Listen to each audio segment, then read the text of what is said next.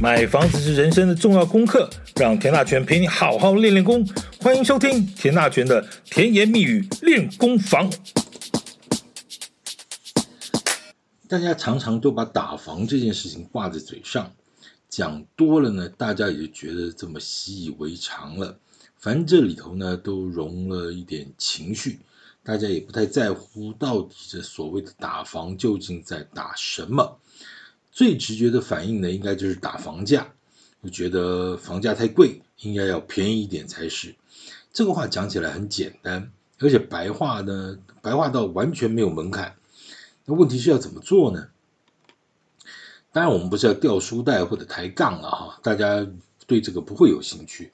于是乎呢，打房这两个字呢，既然可以如此朗朗上口呢，那就别做学问了，那打吧，打死一个少一个。事实上，要怎么打房价呢？你就想想啊，这个菜市场的菜太贵，要怎么把菜价打下来？那最简单的就是增加供给，只有一个原则，就是让稀奇的事变得不稀奇，这个事情大概就解决一半了。那要怎么增加供给呢？那最快的其实就进口啊！你打听一下哪一国的高丽菜便宜，就大量进口啊，冷冻的也没有关系啊，反正就只是先应个急，那撑过眼前的状况再说。这个事儿在台湾其实应该很平常啊，台湾每年呢都会有几个大台风。啊，就是会搞出几场大小水灾，那农作物呢，永远都是看天吃饭。每每农损呢，政府就大把大把的补助啊，纾困呐，啊，其实老实说了，你看那个农田被泡烂的那个画面，说实在也是一个难过了哈。但我就不懂了，为什么每年都有台风，同样的事情每年都要重演一遍呢？这么多年就没有办法解决吗？举个例子来说，像中秋节，刚好你就是夏末秋初的这种台风季，每年的时间都一样，都差不多是这个时间，但是每年的同样的新闻好像就像重播一样，什么呢？文旦被台风打掉了，眼看着要采收了，农民欲哭无泪了，你有没有听过这样的新闻？多到大概都会背了。对，对，对不起哦，这件事情还不分蓝绿哦。你不管谁当家，这种农作物的问题你永远解决不了。高丽菜也是啊，每一段时间呢就会来个一颗什么一两百块的这种状况，然后呢再过个半年一年呢，又同样会出现因为不敷成本呢，宁可烂在田里不想采收的状况。这到底是怎么回事？不知道哎。台湾人真的是很善良哦，碰到这样的政府，一而再、再而三的重复他的无能，一直不断的重演他的无能，但是大家还是老老实实的把票呢投给他，苦到眼泪都流不出来了，票还是照投哦，这还真的是一点办法都没有。好，不谈政治，刚才讲的是要如何平衡物价哈，或者是菜价。很简单的办法叫做增加供给，当然还有另外一种方法了，就是说啊，你可以什么叶菜类不好，你就吃根茎类啦，好，这种就是转这个这个这个替代性的消费啊，这其实也是一种办法。但是房地产你比较难替代型的消费，它基本上就是一样的事情啊。那如果说你要平衡物价，那我们要平衡房价呢？那是不是也可以用增加供给这件事情来做呢？这样的说法其实很多人都提过，那有人同意呢，也有人反对。那观点的差异到底在哪里呢？我们就来研究看看。增加房子的供给啊，这里头呢，要先把这个题目理清楚啊。我们要处理的究竟是居住问题还是住宅问题？这是两个完全不一样的题目啊。但大家通常把它混在一起，反正目的就是为了要骂人。我管他什么是什么，弄那么清楚干嘛？嗯，你想弄清楚，你就是为了要帮建商和财团讲话，你就是老百姓的敌人，有没有？你觉得这像不像红卫兵？台湾的文革一直没有结束哈，所谓的地富反坏右黑五类啊，诶听过没有啊？黑五类是地富反坏右，什么？就是地主啊，呃，富豪反反革命啊，坏分子。右派啊，这个这个在共产党想当年就定位成黑五类。哎，不过说真的，我有去问过这个大陆的年轻朋友，我跟他讲说，你们黑五类啊，我们台湾怎么黑五类？没听过哎，那二十几岁、三十几岁的这些小朋友，他们真的没有听过什么叫做黑五类。嗯啊，这个就不多说了啊。反正总而言之，大陆也不玩了，台湾的年轻人现在玩的可高兴啊。好，拉回来谈，居住问题和住宅问题的差别到底在哪里？前者是呢，如果说我连个住的地方都没有，那这个问题就大了哈。所谓食衣住行四大基本需求，老百姓如果吃不了一顿饭，穿不了一件衣服，你吃好穿好穿多好那是另外一回事。但如果吃不了穿不了，那这问题就大了哈。同样的，如果老百姓连个住的地方都没有，那就是开玩笑了啊。你说开玩笑，那还真的是不假。你去看看那个什么台北火车站啊，或者各大捷运站的晚上的游民啊，那还真的是连个住的地方都没有。当然了，游民的问题其实没有那么简单，它不全然真的是单纯是个没有地方住的这个讲法哦。你不能用这个讲法来一言蔽之。总而言之呢，呃，居住问题是属于基本需求，这个是政府。无论如何要面对和优先处理的事情，简单说，就像你看到一个孤苦无依的孩子啊，不管他们家的长辈发生什么事情，呃，孤苦无依的孩子他吃饭有问题，念书有问题，居住有问题，这是没有第二句话好讲的。政府就是要把这个孩子拉起来，呃。给他吃，给他住，让他好好念书，好好长大哦。我相信大概每个人都会有这样子的恻隐之心，但是也许每个人的能力有限，这件事情就希望政府要负起这样的责任。好，我们刚才讲这件事情叫做居住问题，这就是政府责任，好，责无旁贷的责任。你就是要新建相当的居住空间呢，让这些所谓的社会弱势的孩童、老人，甚或者是受害的妇女等等等等等啊。你就是要能要提供一个有能够遮风避雨的地方，啊，这间房子是租给你还是免费提供给你，这要靠社福机构呢，呃，也许订定一套机制或什么标准、什么等级的状况，适用什么样的补助了哈。哎，政府就是要干这样的事，不然我选你干嘛？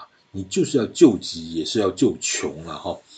那政府有责任要提供弱势族群的所谓的居住需求，这是天经地义的事。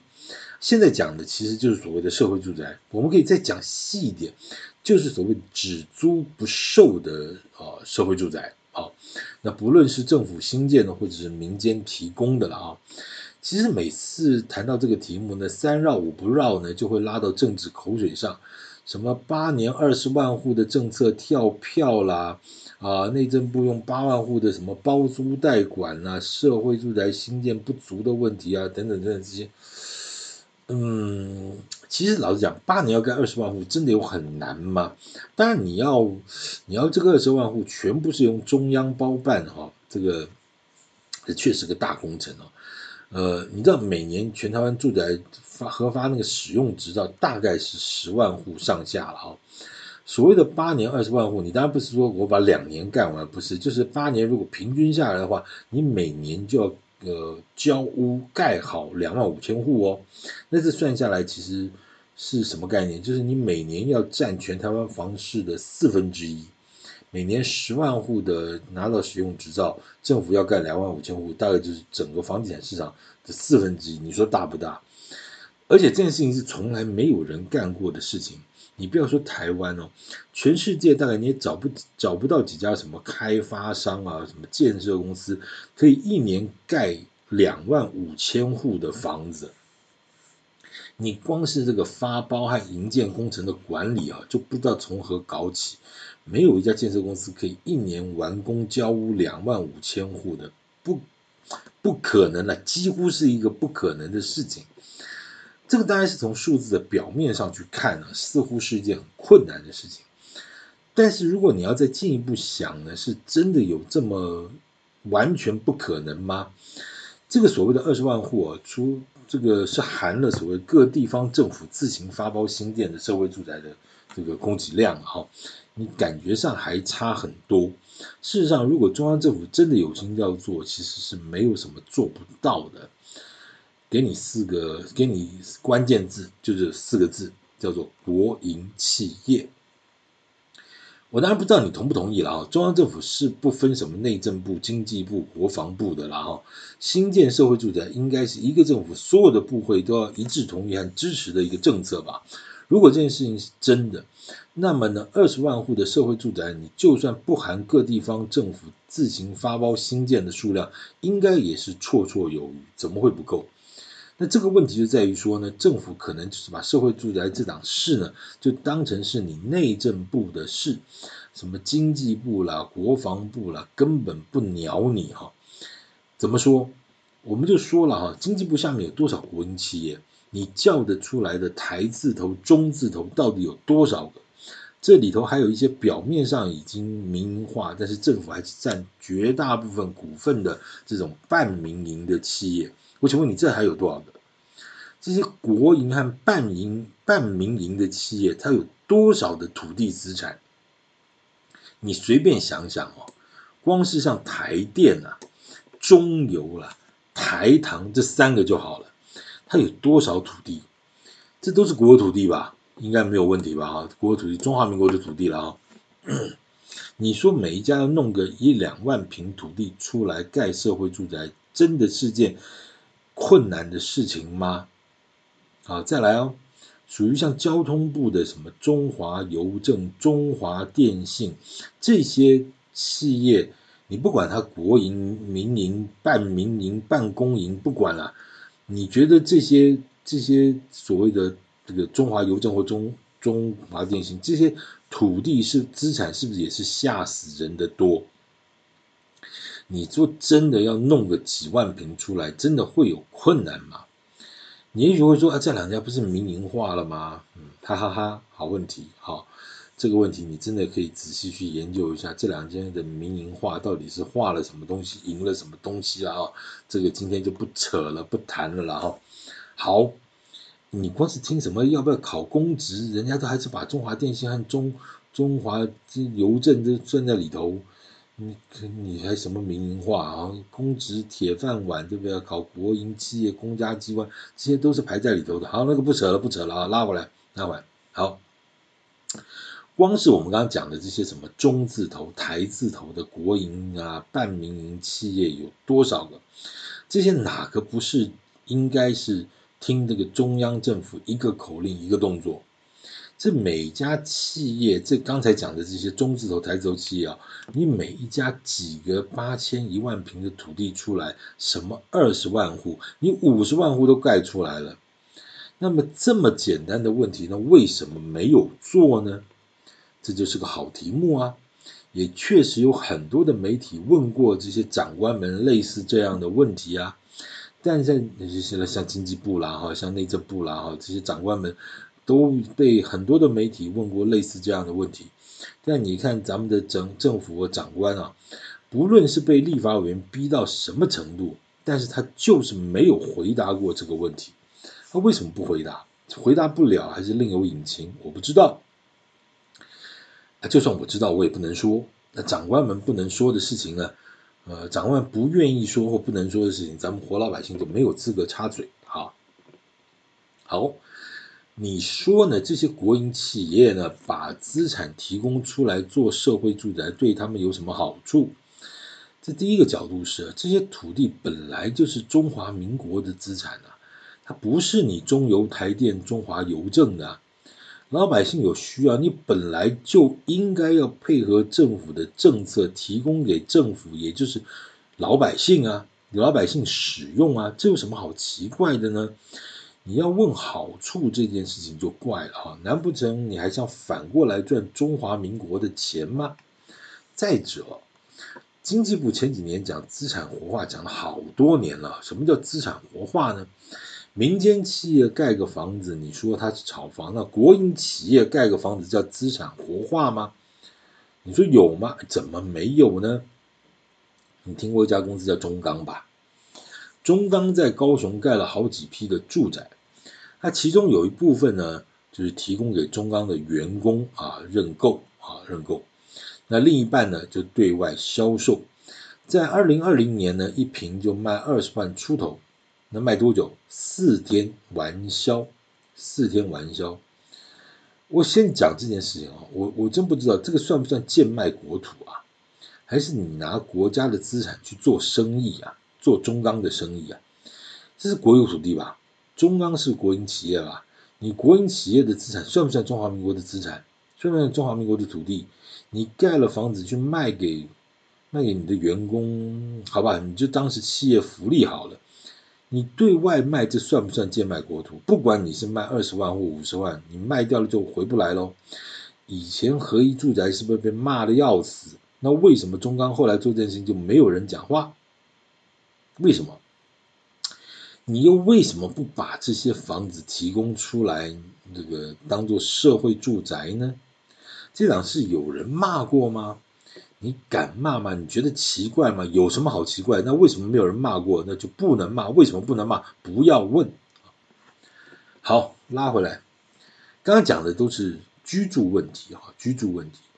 那政府是不是真的很认真的在解决所谓的居住问题？我们从这个呃一件一件事情就看过来，当然，当然，也许你有不同的看法了哈，呃，也许正在努力当中了哈。好。我们想另外谈另外一个角度的问题，就叫做住宅问题哈。这个住宅问题基本的概念上是属于私有产权的部分，那就是另外一个问题，对不对？如果一样用这个食衣住行来比喻呢，那刚才讲过，可怜的孩子呢没饭吃，政府呢无论如何想尽办法，你要提供他一日三餐，对不对？你或者两餐了，whatever，你要让他吃得了饭嘛。那但是这顿饭是什么三菜一汤呢，或者是，是一碗阳春面呢？基本上这个问题不大，基本的概念是要能够吃得饱，不能饿着，这应该没有问题哈。但如果这顿饭你要指定要给他吃日本和牛啦，或者什么战斧牛排，或者是给他给炸鸡，你不觉得这就有点离题了吗？同样的，你孩子没有衣服穿。这个善心人士啊，慈善机构不是有很多那种捐的二手衣吗？你把洗一洗，整理一下，破的缝一下，整理的干干净净。你先不管好不好看，但是它能保暖，那有双鞋，那不至于打光脚，那就先对付着。我相信这个应该也没有问题。但是如果说你要给他一套什么 Hermes、Chanel，脚上要穿着什么全新的 Nike，这似乎就不对了吧？你会觉得我讲了个半天都是废话啊，没错。但是大家都把买房子还居住这个问题弄拧了，甚至是刻意弄拧了。我就看了很多的年轻的朋友，他拿着最新的手机，脚踩着最新的限量款的什么什么鞋，然后口口声声的说着：“哎呀，现在房子实在太贵了，我买不起房子。这个社会没有居住正义，有没有过？”也许我觉得要提供一下这个很多朋友，有时候你去看看那些财经节目，呃，邀请的一些所谓的呃所谓的专家啊，财经专家，尤其年轻人口口声声说的房地产没有居住正义，你看看他的手表，你看看他的鞋子，就不多说了哈。好，哎，是谁规定你那个年轻人你一定要买帝宝？我是真的跟某个这个社福团体的年轻人一起上过电视啊，有一个大学生我还印象很深，一个女生，她就说着啊，我们现在年轻人要买房子实在太辛苦啦，两三亿的地保啊，我们要不吃不喝七百七十七年，要回到宋朝就不能吃饭了。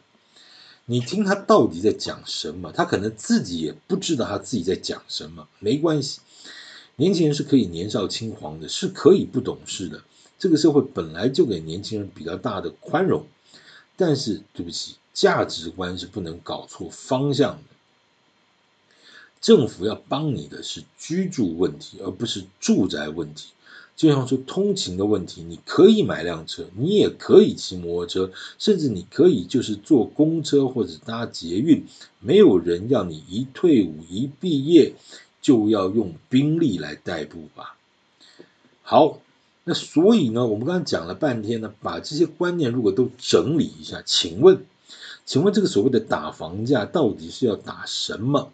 目标是谁呢？是供给者、消费者还是持有者呢？其实大家也不用在这边文绉绉的装无辜，大家其实就是想打供给者，讲白了就是想打建商。为什么？谁叫你赚那么多，害我买不起？你应该不要赚那么多，我就可以买得起。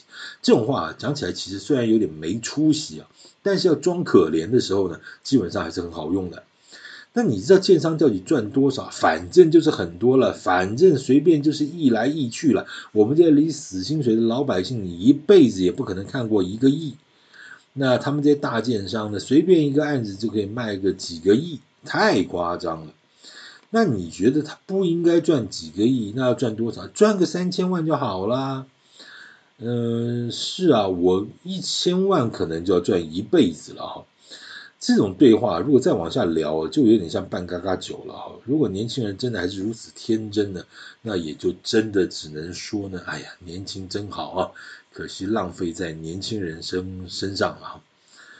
哎，这也是某位名人的名言了哈。好，这这是谁？Picasso，好，Picasso，好，OK，好。除了攻击者要少赚一点，那其他人呢？那就看状况了啊。如果你自己想卖房子，你要该卖便宜一点嘛？那怎么可能有行情在那边嘛？前面公园旁边那个新案子，那建商不就卖一百万，对不对？我们只差一条巷子，人家一百，五好歹有八十啊。那你不是说建商要少赚一点吗？你怎么跟他比价呢？你怎么不愿意少赚一点，让现在的年轻人买得起房子呢？好，这话就会转过来了。话也不是这么说嘛，我也是辛苦了这么多年，交了这么多年的房贷，好不容易才如何如何。年轻人别想一步登天。教授，你昨天在电视上怎么不是这么说的呢？打房价说穿了就是要打攻击者，打持有者，反正就是要打卖方，就是希望卖的价格能够便宜点啊，低一点。那请问政府，你该在这个状况下你出手吗？再往下说，你政府应该帮买方杀价吗？难道这不是自由市场经济吗？你政府该介入吗？之前说了，放任市场自由发展，完全不管，似乎也不太对。但如果管太多，弄得市场寒蝉效应，似乎好像也不太好。这个松紧拿捏之间啊，你说是政治的艺术，高来高去也是。呃，但现在是民主时代，老百姓应该不是靠着所谓皇帝的英明与否来过日子了哈。打房价这个题目到底存不存在？谁该出手，又该打谁？打打这打到什么程度？打下来多少才叫合理？有标准，你买得起就是你的标准，我买不起就没有到我的标准。那这个标准到底谁说了算？反正拥有。永远呢，这个社会上都会有下一代的年轻人，那就让下一代的年轻人呢继续抱怨，那政政治人物呢就可以继续呢用这种很简单、很白话的这种话呢去骗着这些小鲜肉的选票。讲起来有点感慨，因为有很多的题目基本上是不存在，但是大家煞有介事的讨论的跟真的一样，实际上这个题目甚至根本不存在。你回去想想，到底有没有这件事情？那我觉得呢，又要到选举了，你接下来又会听到很多人在大着挥着大旗喊着居住正义了。事实上，真的是如此吗？到底是正正义喊了这么多年，不管你蓝的、绿的、白的，你到底谁有做到，或者接近有做到呢？刚才讲什么社会住宅，真的是做不到吗？看你想不想做而已。好，不去多感慨，反正社会就这么运作的。嗯，你对房产还有任何问题，也欢迎留言给我。那请继续关注田大权的甜言蜜语练功房，我们有相关的议题，我们接下来啊再慢慢跟大家分享。谢谢。